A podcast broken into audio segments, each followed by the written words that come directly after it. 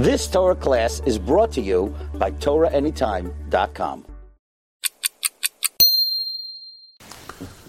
We bow down in the tefillah at four different places, beginning of Avot and the end of Avot, beginning of Modim and the end of Modim. We bow down quickly and we raise ourselves slowly. We bow down achit pakeku chuliotav. It needs to be in such a shape that his bones in the back will be showing. When one bows down, the poskim say he should do two steps.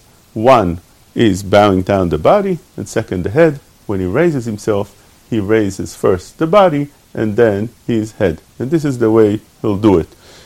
Quickly in the bowing down, as we explained, Baruch Ata Hashem. First he raises the body and then the head. Again, Baruch Ata Hashem. And continue his tefillah.